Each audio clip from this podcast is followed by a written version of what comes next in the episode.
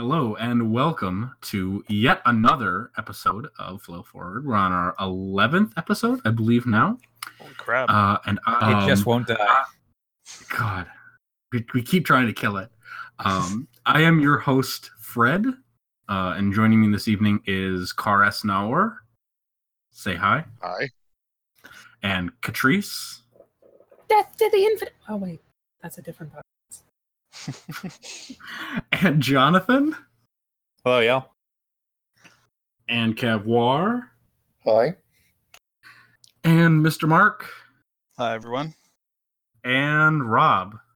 Hey. Did everyone just like picture the little like hand flip? Like you just like Exactly. tilt your, your hand forward down? No, yeah. Yeah, yeah, I kind of did that. Yeah. That's Hey. I'd clap for you, Oh. but that's triggering, so you'll just get jazz hands that you can't see.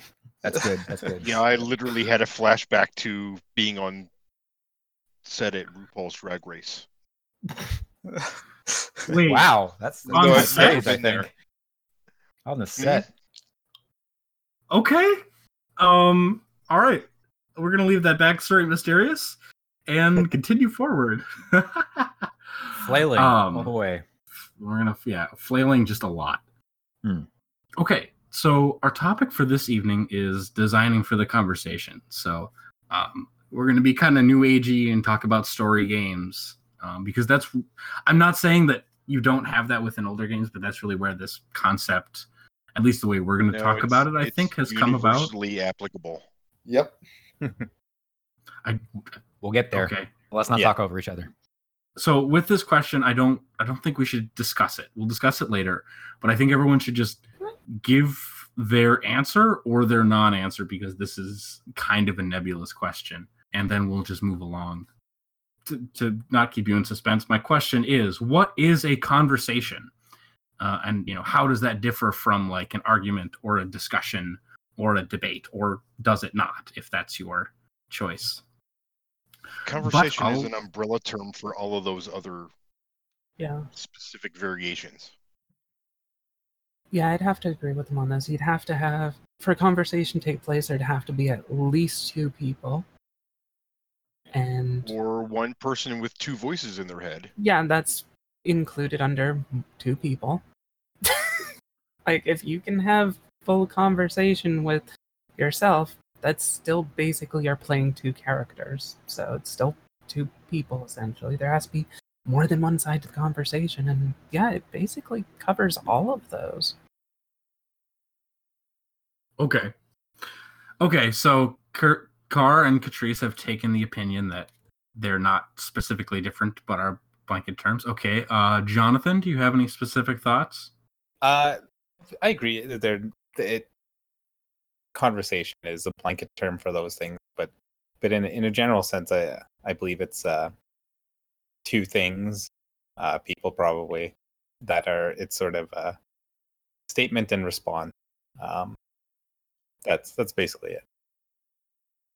Actually, that's a good point as well. It has to have a response. Like if you have two people talking that aren't talking in response to what each other is saying, then it's not really a conversation, is it?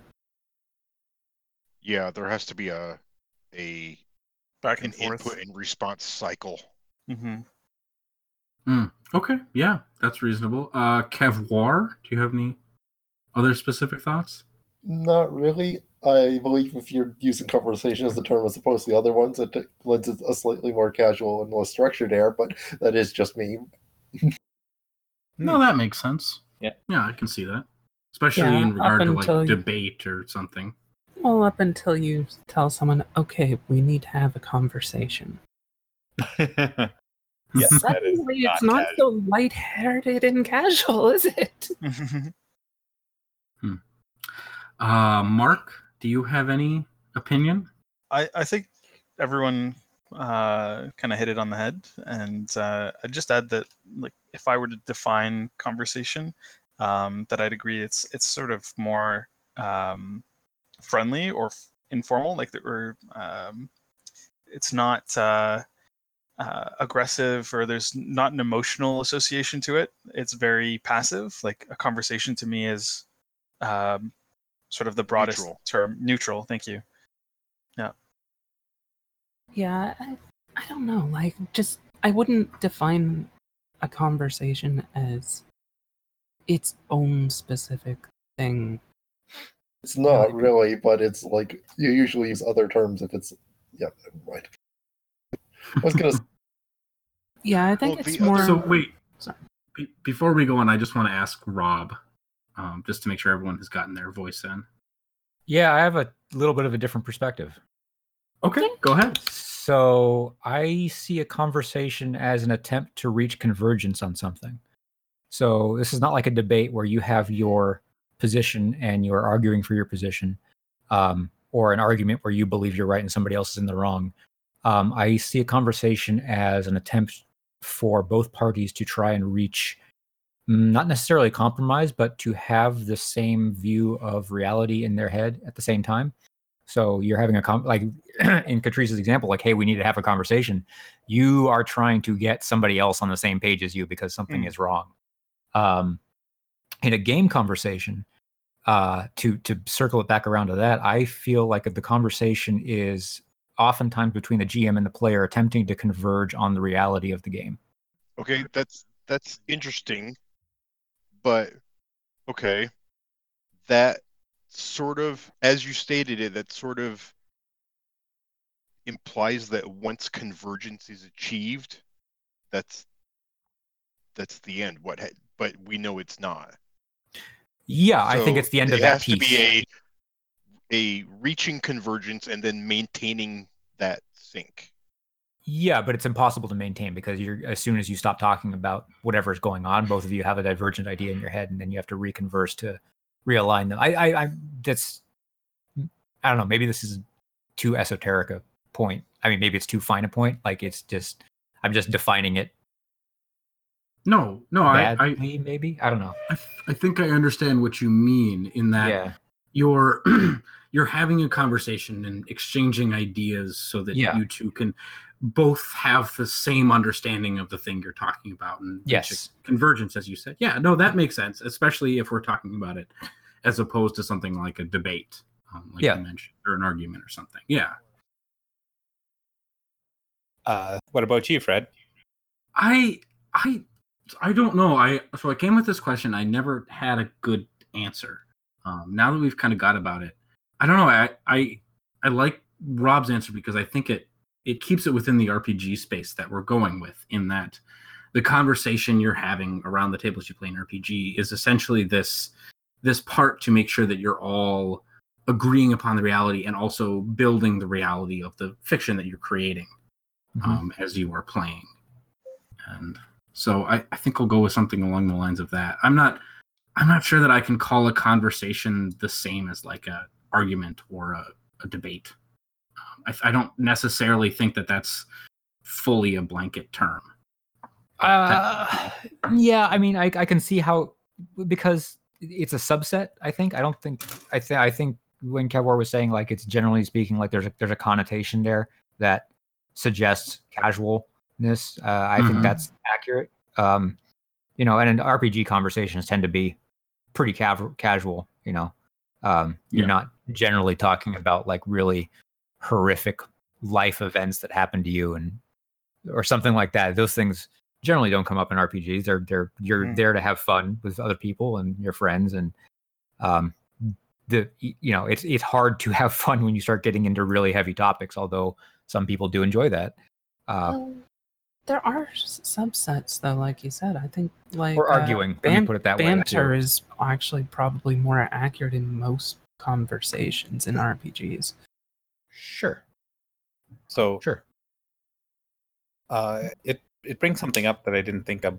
of um, the conversation at the table, as in, uh, there's sort of this conversation that happens in RPGs that is less focused on game.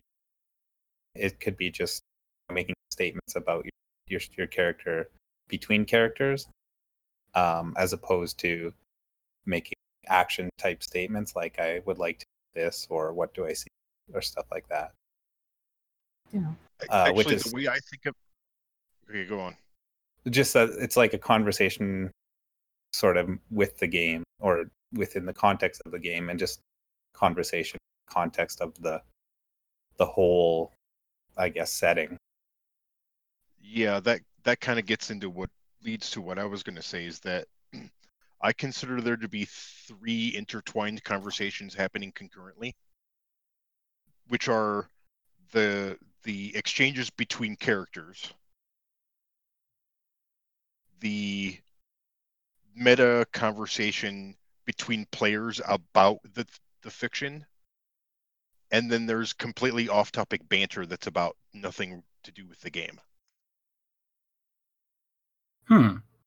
and do you mean like I would also oh, include there's probably also a fourth of mechanics discussion as well, That which is that- not meta. that quite. That's the meta. I don't think it's quite meta. Like it's a separate quite form of the meta. Like I would classify it as two separate things. so to, Mhm. to to jump back out a bit when we're talking about designing conversation and just let me know if i'm stepping into your toes fred what Hmm. what are we designing for? When when we when we look at a game and we look at all these different conversations that are happening what conversation are we designing for that Okay, Jonathan, um, I'm gonna step on your toes a little bit because I had a so the the one thing that I really like that I've read about this that's very fast is the um, opening introduction to what a thing is from to what this thing is from Apocalypse World, uh, which I'll read real quickly because I think it's really nice um, to explain this mostly for, for people who haven't read this. Um, I know there's other explanations, but this one's quick. It is you probably know this already. Role playing is a conversation.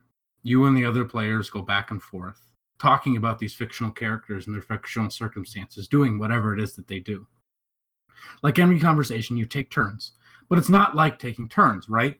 Sometimes you talk over each other, interrupt, build on each other's ideas, monopolize. All fine. All these rules do is mediate the conversation. They kick in when someone says particular things, and they impose constraints on what everyone should say after. Makes sense, right? Now, of course, that's specific to Apocalypse World, but I think the ultimate thing of the rules are just there to move along with the conversation um, and to you know to react to what people are saying or to force them to say certain things is part of at least the or a big part of what is designing for the conversation the spirit of that the spirit of that statement is spot on. Yeah, you I would could- agree. You could you could nitpick about the exact wording, but the spirit of it is truth. Mm-hmm. yeah I'd, i mean I'd actually slightly disagree on that. Not okay a how lot, so but basically it describes the game as being purely descriptive when that's not entirely the case. The game is also partially prescriptive. Like it it tells it directs the conversation as much as it uh handles what happens as the conversation goes on. Like it doesn't just follow whatever the players are saying. It also kind of leads the players into saying things in the first place. It does sort of Hmm, touch on that's that. certainly true yeah It does and I- touch on that. Mhm. I- I- where it says and directs the players to, eh, or forces the what was it? Forces the players to say thir- certain things. yeah Uh, Yeah. and they impose constraints on what everyone should say Should say afterwards. Yeah. Yeah. I would say Yeah. that's Yeah. that falls into that realm. I I think cats has a little more nuance to it, but Yeah, I, you know I, when I you're running for brevity, that's eh, why I said I only slightly disagree because for the most part it's mostly true, but I think that it was very, very heavily on the this is what happens after players do things, but I think it's actually almost 50-50 in leading the conversation and then describing what happens after the conversation takes place. I think most games are usually a good mixture of both. There's um Most every game is a certain mix of um, interpreting that statement and implementing the vision of performing what that statement describes. okay uh, So- what were you going to say jonathan Well, um, I think sometimes you know, Apocalypse World uh, is a bit of a trigger for some people, and so the con- without taking that out of the context of that it's in the game Apocalypse World, I think helps people. Um, uh, but Yeah. but something something else that uh, Vincent Baker also said, and probably others, was that um, when designing, it's good to have the player interact with the mechanic, or the player trigger mechanics, then the mechanics trigger a player reaction, and then back and forth, as opposed to player triggers mechanics, triggers mechanics, triggers mechanics, triggers player. Um, so every time you Yeah. you It's a matter a, of whether Wait, Carl, let him finish, of- please. yeah, j- just a point of um, it it it keep. I guess that's like keeping the conversation going. Uh, when a mechanic triggers another mechanic, there's no that that's a that's a stall. Nothing's happening there. Okay. And Car, I was going to say that's a matter of whether or not the narrative is being pulled by conversation and player action or pushed by the mechanics. Hmm. I would Mhm. also say if you're triggering mechanics one after the other, it's very similar to if you just roll for everything. Like you're Yep. basically automating the process to the point that the players have no input. Like Mhm. uh, when you trigger a mechanic, it's like, okay, this should present an option to the players. And then the players have to put in more input into it Right. and they get an output that triggers more input to be added. If there's no point of input into the system by the players, then there's no point in having the conversation at all. Yep. And well, that the conversation stops because there's no input phase of it. Yeah. There's no opportunity for that. It's all uh, an avalanche of response. Yep. It's just a machine because what Mhm. what we're really trying to do is say, can we take freeform role playing and then give it rules so that it fits a style of story that we want to tell. Um, and there's there's a wargaming aspect to it as well, which is the mechanics facing uh, in a lot of traditional games. But I guess if you're looking at the story aspect of what makes RPGs so compelling, it's really that player input that's key. Like that's the conversation that we need to be designing for, and the mechanics are there to support the decisions of the players and um, the, the the story is leading the players to make these decisions. That makes So sense. yeah, so what are some ways that people can do that in a game? Like how how exactly do we design to move the conversation forward? Well, okay, before we get into that, I would like to make an assertion. The sort of That- um, okay. That every rule has some impact on the conversation. Okay, positive sure. or negative, laterally, laterally, whatever. A designer has to go out of their way to find a way to make a rule that does not impact the conversation somehow.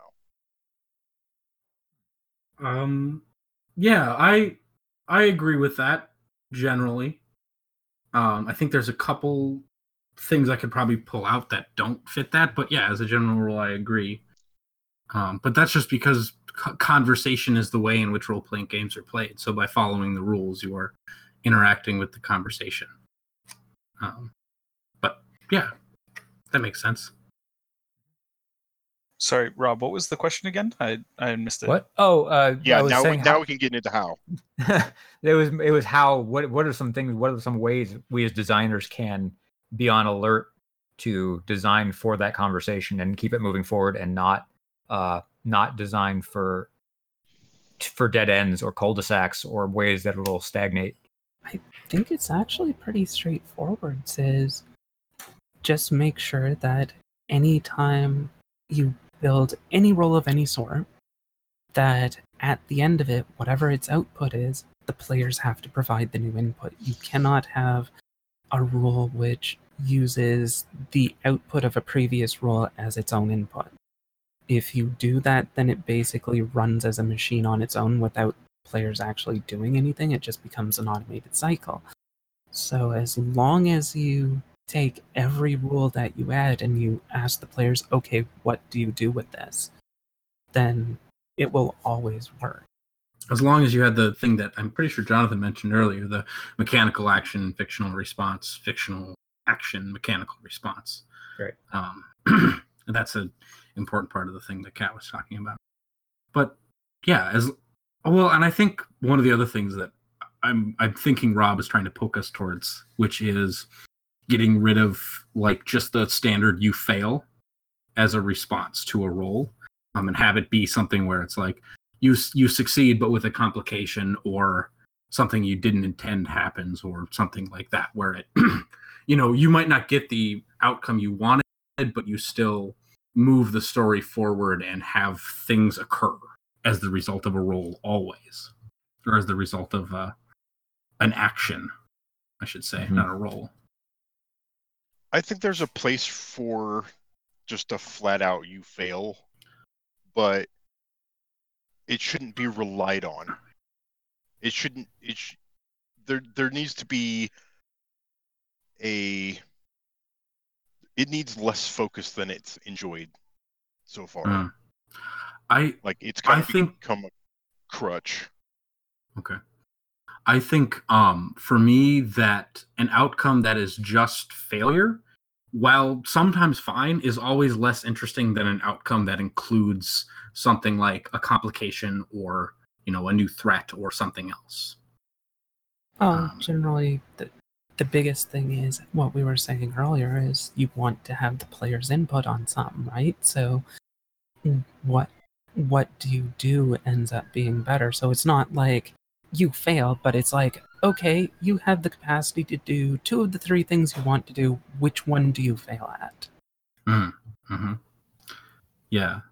The um but the good good easy example we can point to is that as long as we're talking about apocalypse world, sorry, Cav War, um, is the little uh moves in apocalypse world where you get to choose, you know, it says choose two on this list of a bunch, which often usually has a choice like that of if you don't choose this thing, something bad is going to happen. And so you get a, a conflict and a choice within the rules. But go ahead, Cav War.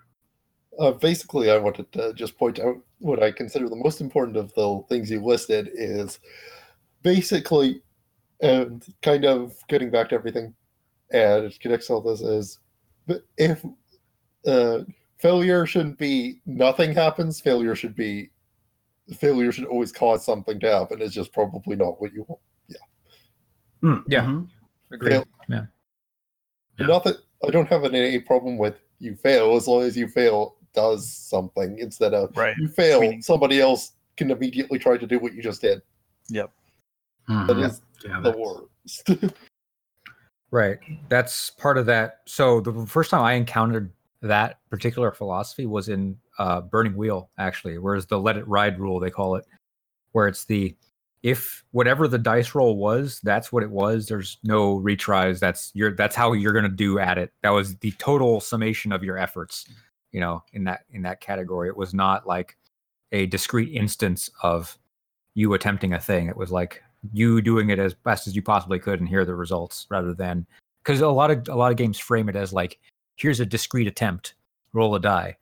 Uh oh you didn't do it. Okay well here's you can you you may be able to try again with another discrete attempt or somebody else may be able, able to try do it with another discrete attempt. Whereas the the let it ride rule um as i recall it was is is more like this is representing a larger effort than one instance of an attempt. It's representing your attempt plus then like maybe a false start plus then maybe like you found out you were doing a little wrong and so you course corrected and all all, all those kinds kinds of things are sort of rolled into that.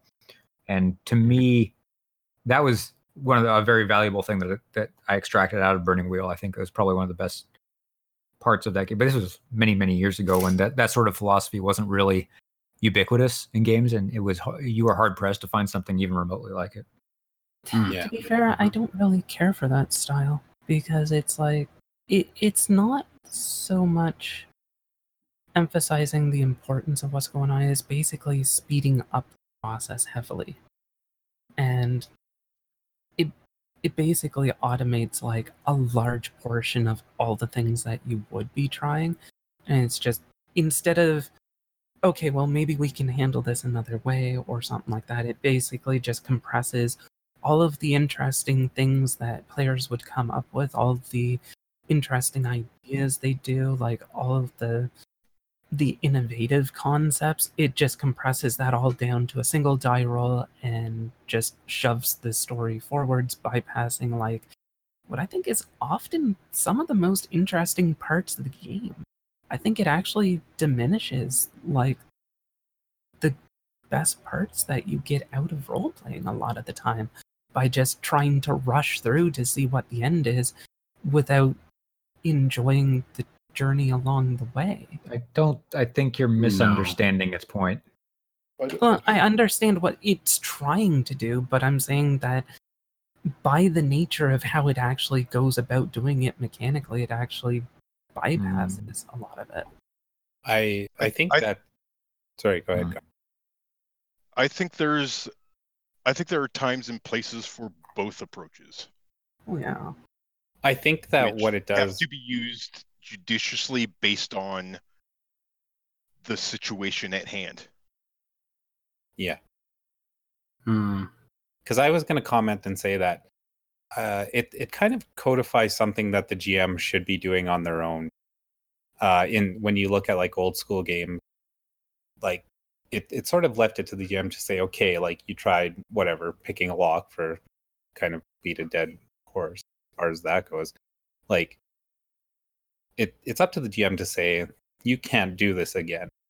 Great. and and you get what Kat said is like, well, what if we change the the situation, which which allows for some player Yeah. creativity, but in the end, it's the same lock, and like how how much change that, and Right. and it was always left up to the GM to say, no, you you know what I mean?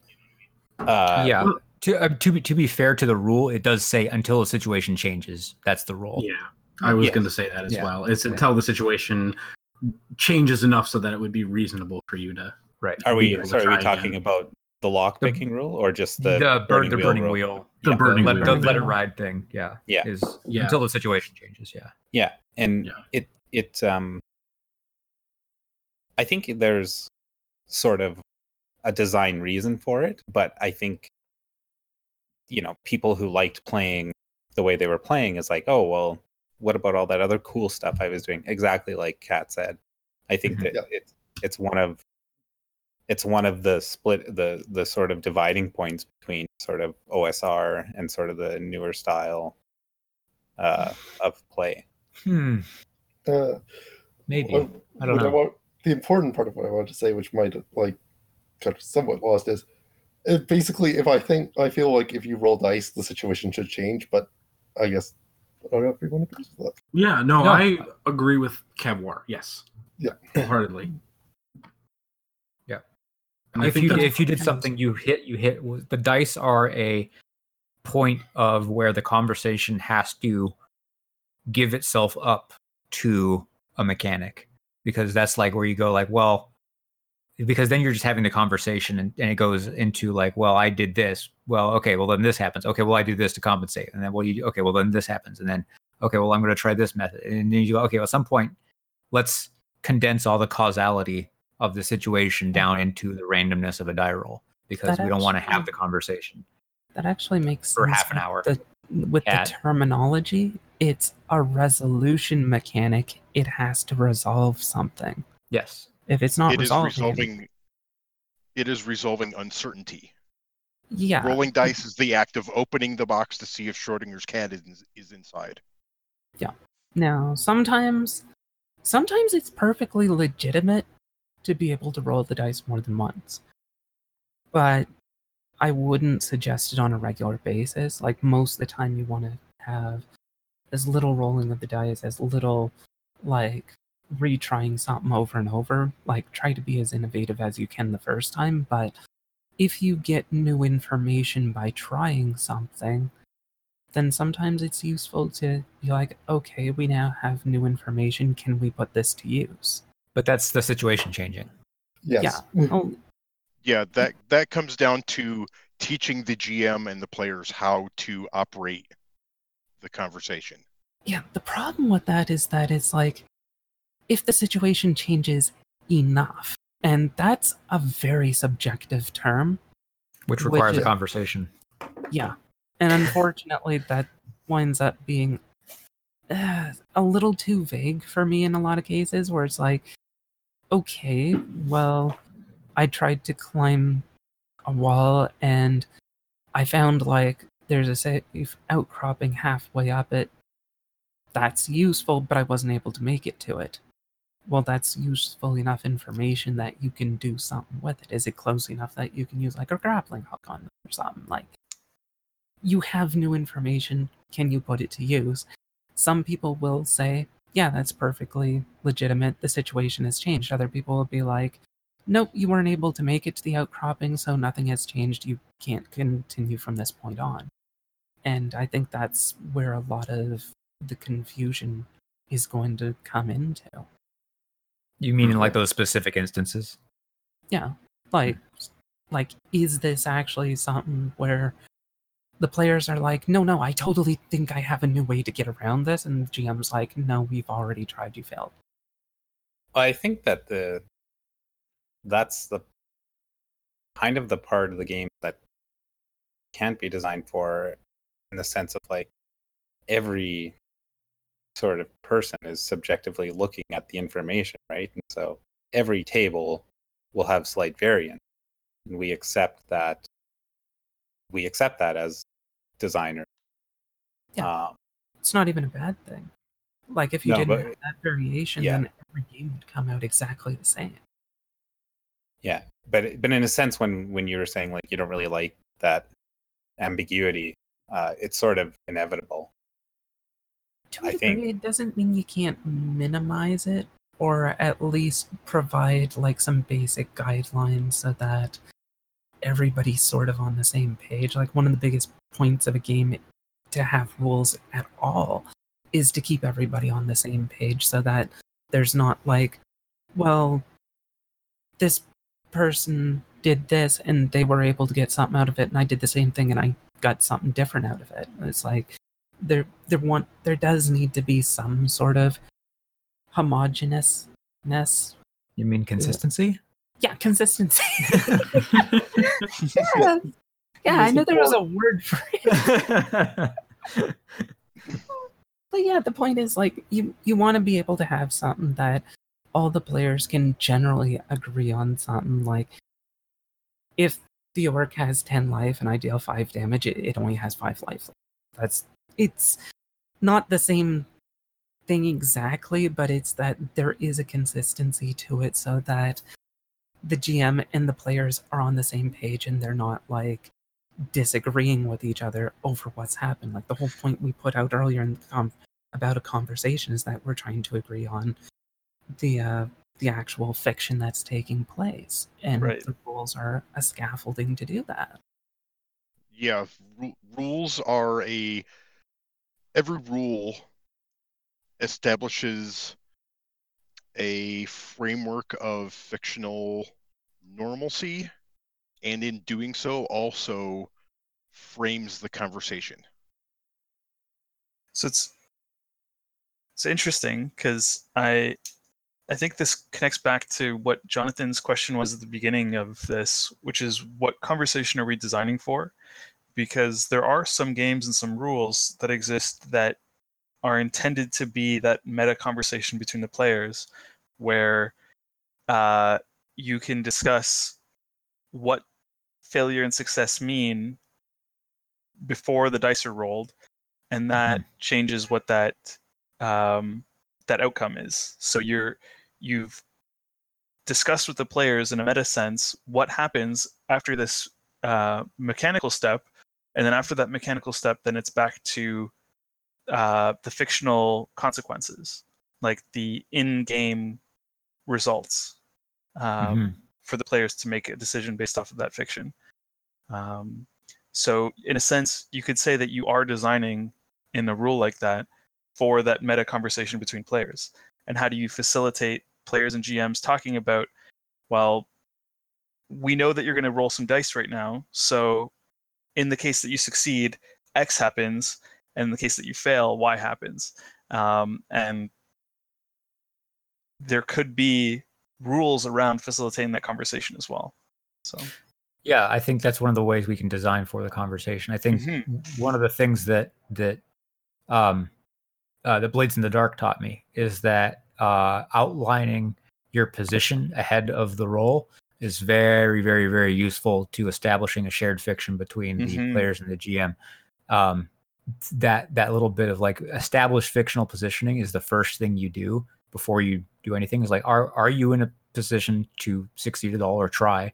And then how big of an effect could you have if you succeed or fail? And I think that that little thing like get the players in the, because many games often have an implied scenario where the player knows what they get if they succeed but have no sense of the stakes if they fail and i think that works in detriment to the game overall because then the players are are sort of in this limbo until they you know open the, the schrodinger's box and see if the, their their character is alive or dead um But isn't Because- that limbo the state of where the drama comes from? No, I don't think. Well, not suspense comes from? specifically. Not specifically. I think the suspense comes from the die roll and like whether or not the bad thing is going to happen. Knowing the stakes or at least the potential downside of the thing ahead of time, I think only heightens the drama.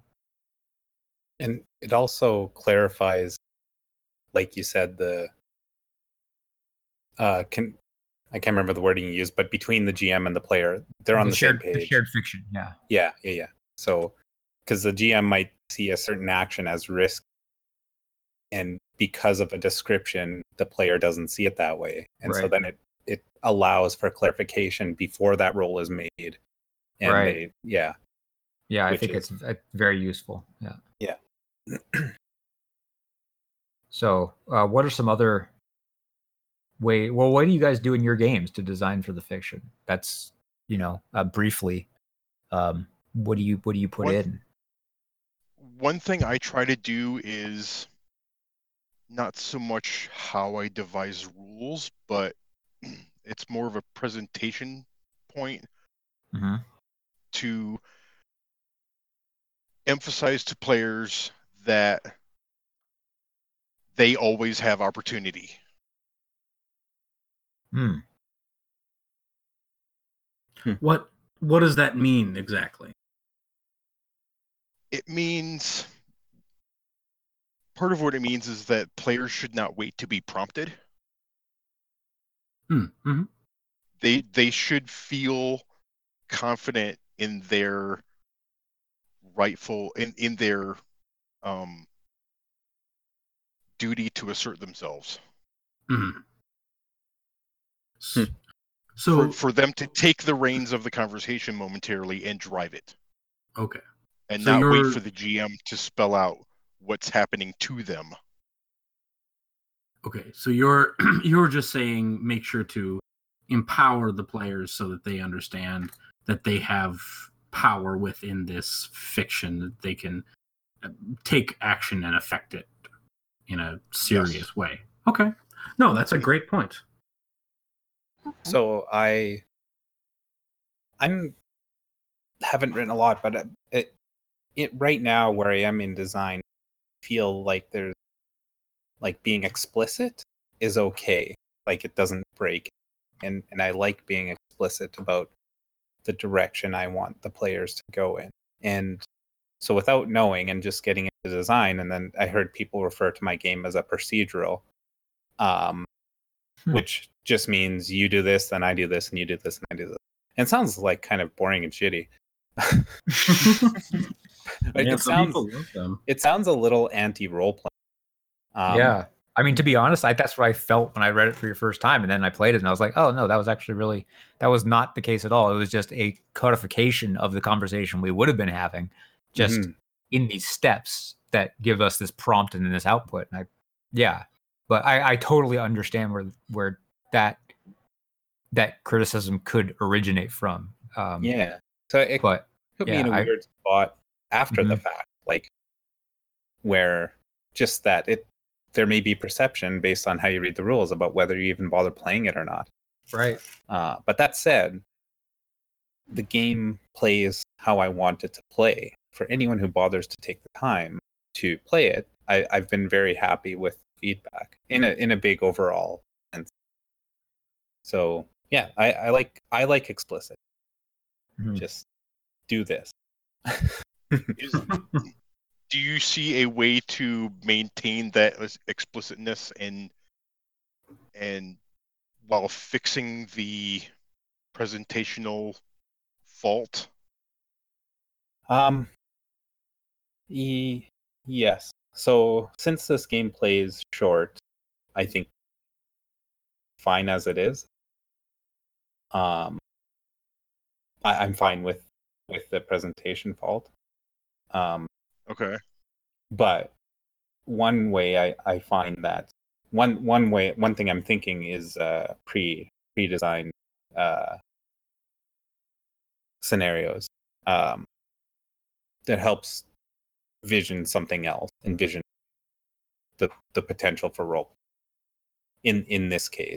But I think going forward in the next games uh, and like campaign style long long games that um, I think you still have to be explicit, but I think you have to. Hmm, I don't know. I, maybe I'm not there yet. I, I, I believe, I still believe in explicit. Do this, or you Well- should do this. Okay. Okay. Then explicit in what way? Like when players can act, or what they can do, or Yeah. Uh, yes. So, so explicit. So a good example of being explicit without sort of taking away like the sandbox feel of the game is explicitly telling players slash GMs what they are responsible for and what they have complete power over. Um, Blades in the Dark does that very well with a, a section that says these are your responsibilities as a player. You have 100% control over this as a GM or as a player. Um, but that's just on one page, and the rest is very allows for this sort of. I don't know. I think there's a lot of those explicit rules, but sort of open campaign uh, ability. Okay. Sure. Well, all right. uh, so one of the things I I have written down and that I try to do in my games um, to bring up this point is uh, is keeping the GM's job or the tell word. I think is that the word you were wanting to use. Is that how I pronounce it, Car? Tellward? uh, Telword. Yeah. Tell word? I wasn't Okay. really intending for that to go out in this episode, but okay. Sure. we'll just we'll just give a teaser for it. Um, but whatever you want to call that kind of um, that kind that kind of uh, that meta role.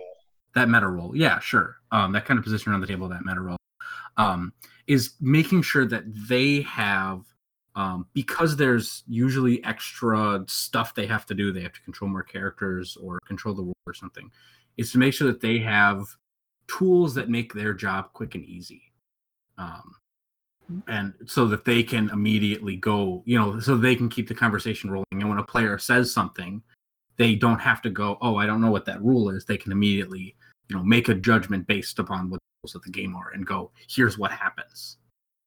Um, so that you know, because part of the keeping conversation going is make sure that you don't have to go, oh God, what is this rule?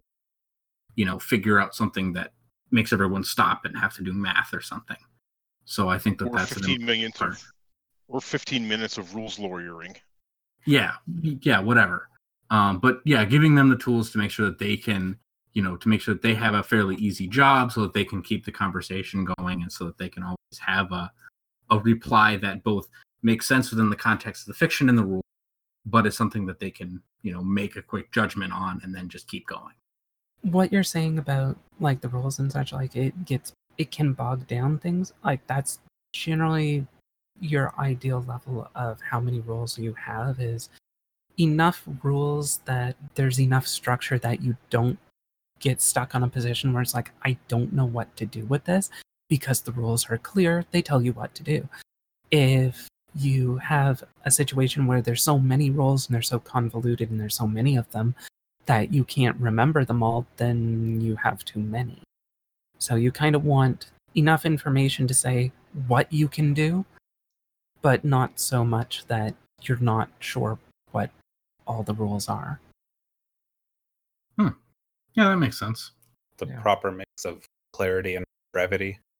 Yeah, and also uh, uh, how broad and widely applicable they are to various situations. Like Mhm. if like if your game has a ton of different subsystems, it becomes very tricky to maintain the conversation because you are having to stop and utilize different mechanics for things. Whereas if you have a more unified mechanic, it helps the conversation move along because the players know less, how to how to reach into the toolbox. You know? yeah, and there, Yeah. there's less mental math in their head.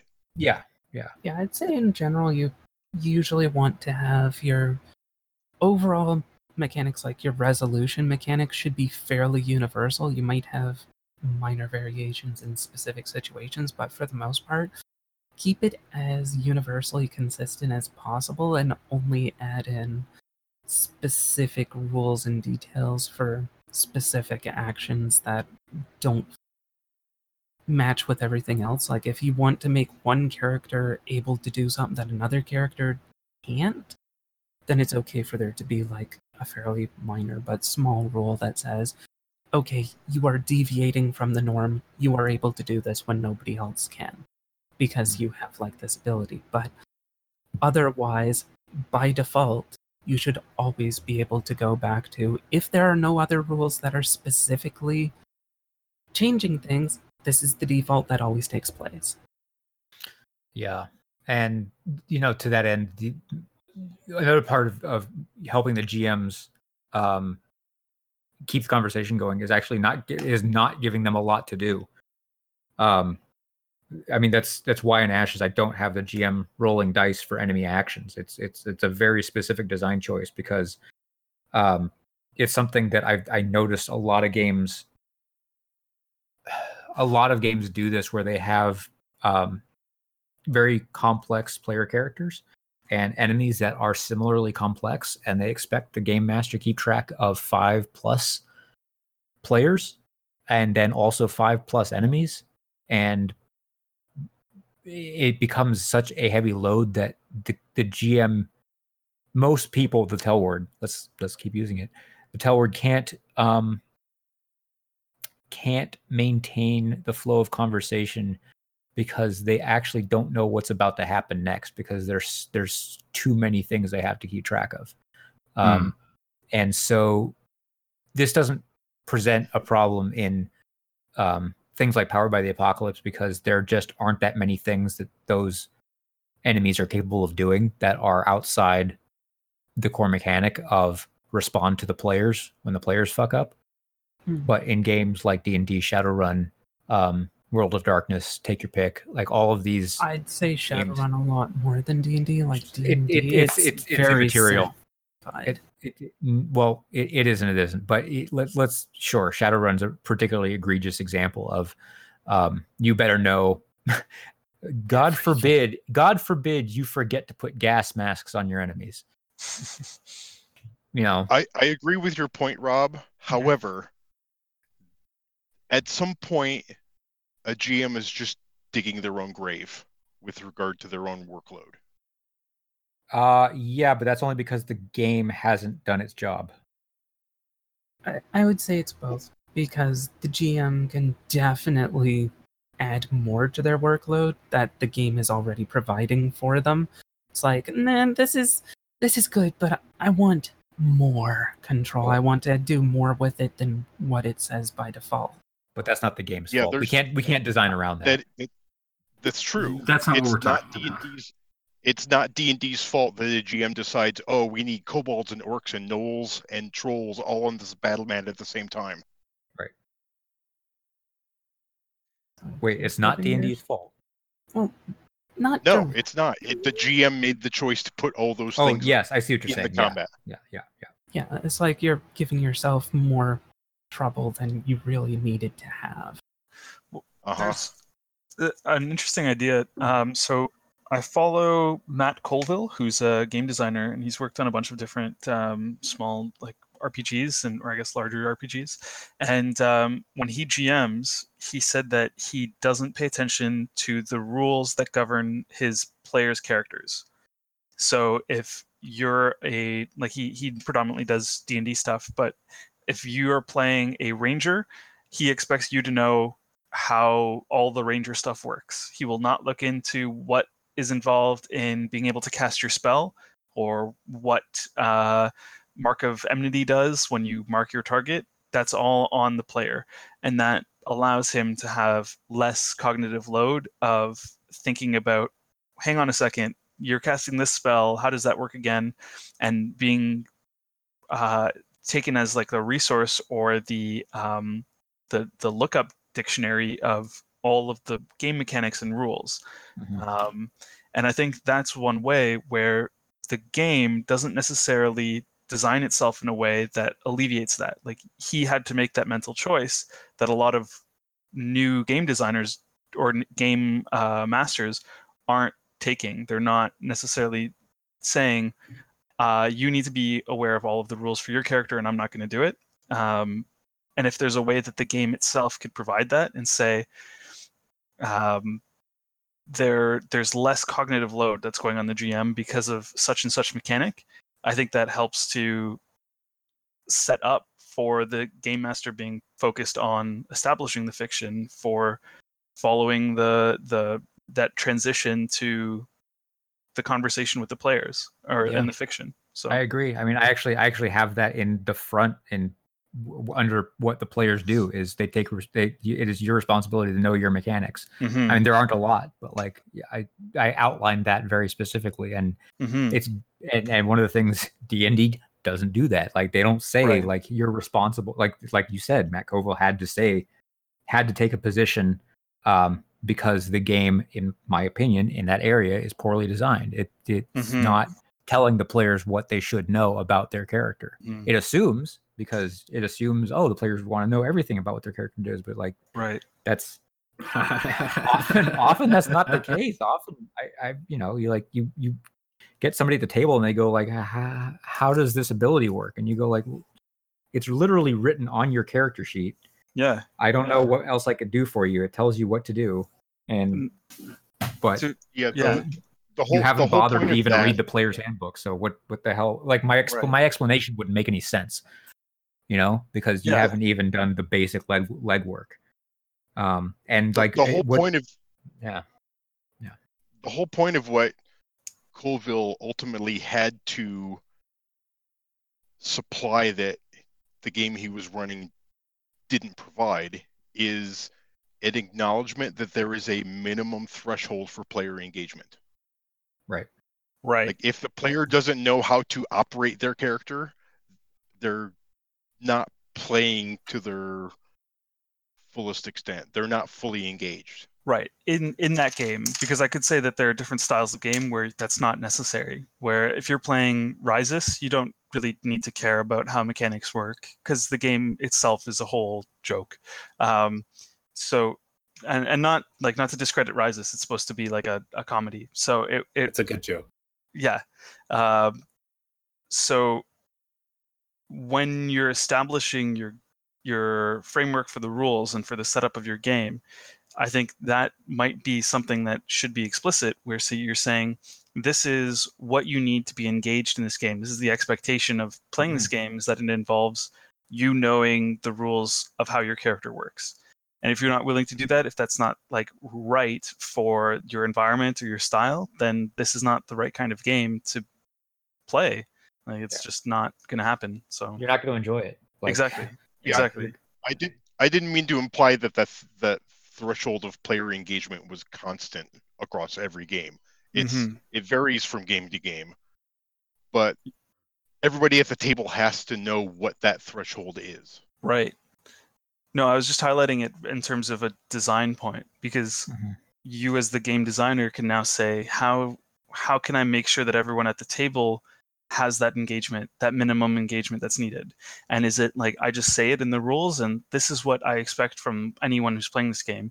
Or are there mechanics that can support that? Are there ways that you say, uh, when you are engaged, when you know the rules of the game, X is in your favor or uh, X is not in your favor. If you're Mhm. if you forget a rule and you're depending on looking up the rule in the the handbook, is that like a negative for you? Is that like a meta Well- rule that we're imposing? I don't know. I'm just Well, so so p- part of that, if taken to an extreme, right, that is the ivory tower philosophy of game design, where you where you purposefully put in bad choices uh, in the game and make them the same choice value as good choices. Meaning, like, let's say you have two abilities, one ability, and and everybody every player gets one ability choice at this particular stage, and then you have abilities in there that are obviously less powerful if you're paying attention at all and then the players that choose those abilities just aren't won't have as much fun or aren't going to be as effective which i equate with be, having fun in a tabletop rpg um and and you're you are saying like here's here is i'm going to reward the people who are paying attention Mhm. um, explicitly. Well, maybe not explicitly, but implicitly. Um, and I'm going to penalize the people who are not paying attention by making their characters suck. Or yeah, that kind of was a major problem I found in fourth edition D and D. Actually, was the uh, like first character I tried to make for it was a druid, and every level you'd get like a few choices of what abilities do you want to learn, and the thing was, it's like, well, here's the ability for casting spells. Here's the ability for doing some other thing, and then here's your ability for oh, here's your shape shifting ability. If you're a shape shifting druid, then basically right top to bottom, every single one, almost all of them should be pick the shape shifting off. Because if you're picking another one, you generally can't use it, you're probably harming yourself. And I was like, Mm. why are you even presenting these as choices now? Because there's almost never a reason to pick anything other than the obvious one. Right. Well, there's there's though that we'll see, but that's not an example of Ivory Tower game design because the choice is actually obvious and it's labeled. It's like Well, here's the it's not- shape shifting one. Oh, It's not a choice. Always, it's not. It's not You know- always the case. Like there are some where it's like they'll sneak in.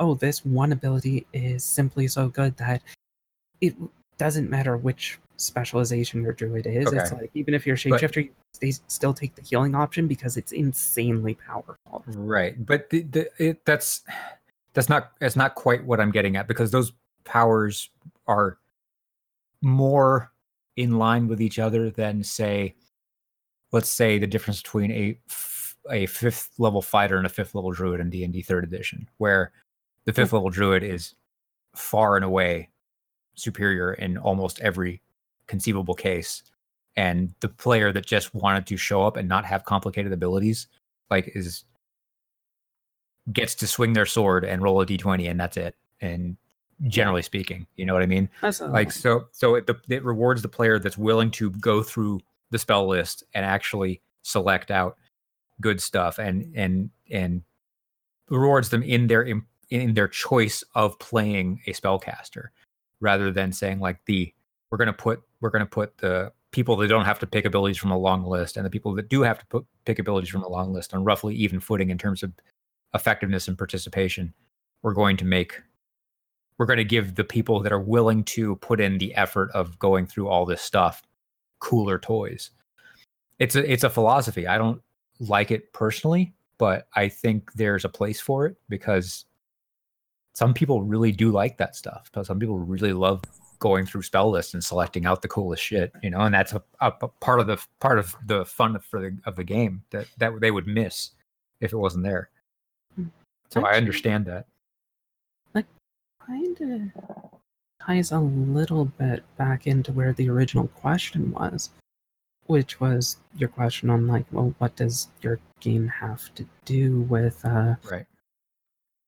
giving the players like options and such towards you know pushing forwards the uh, conversation part.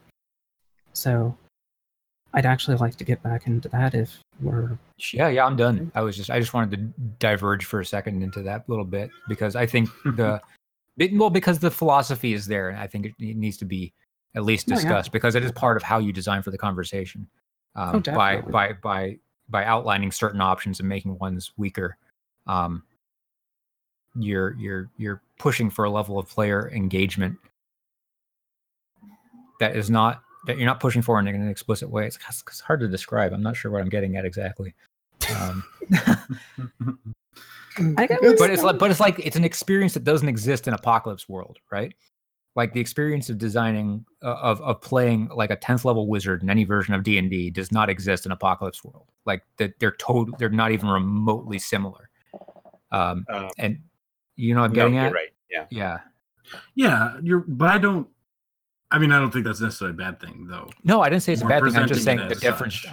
i'm just saying the difference should be discussed and talked about because one there there are two different philosophies of game design that lead you down down two different routes you know in, in what your game ultimately is going to be and I you should be I aware of both Yeah.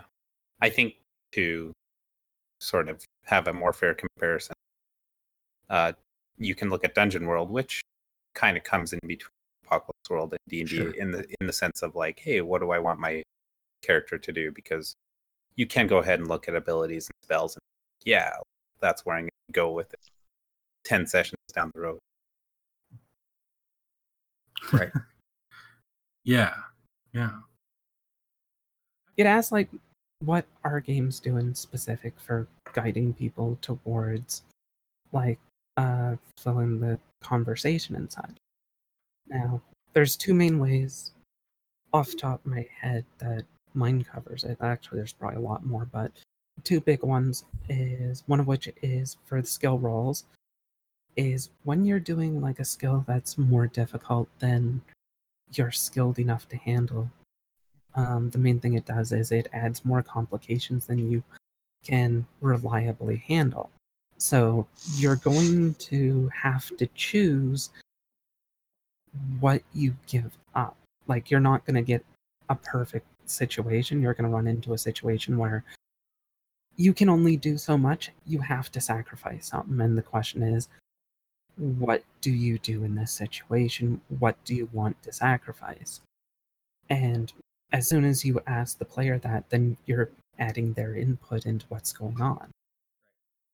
The other thing is very similar in the way I don't like the term social combat, but for lack of a better term off the top of my head, when you're dealing with it's not necessarily discourse either. Because if it's just discourse, then you don't necessarily need to have rules for it at all. But anyway, if you're That's exactly you're the point. Yeah. if you're trying to convince something of something or change their mode of behavior, whatever, rather than just roll a number, this is what you get. It the way I've got it structured, it is more so that the the game provides like a question. It's like, how do you try to change their mind? And then you select what option you want to go in through. And when you do that, it basically has you say, well, what specifically happens? It, it nudges you towards a few different options. You pick which option, and then you. It's open enough that the players can add in specific details. Like, it doesn't tell you what you say. It's not like in a video game where it's like, select this response and you speak it word for word. It's more like, what's the general tone you want to use? What kind of tactics are you going for?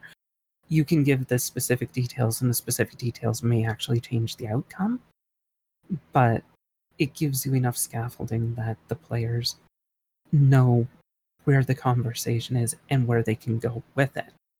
Because if they don't have an idea of what their options are, they usually don't even know what to even begin to say.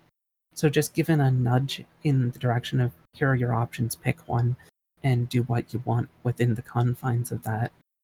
That's generally one of the easiest ways I to do it. Yeah, I agree. Outlining options is always a good thing. I think, hmm. even if it, even if it's just by example. Yeah, that's great.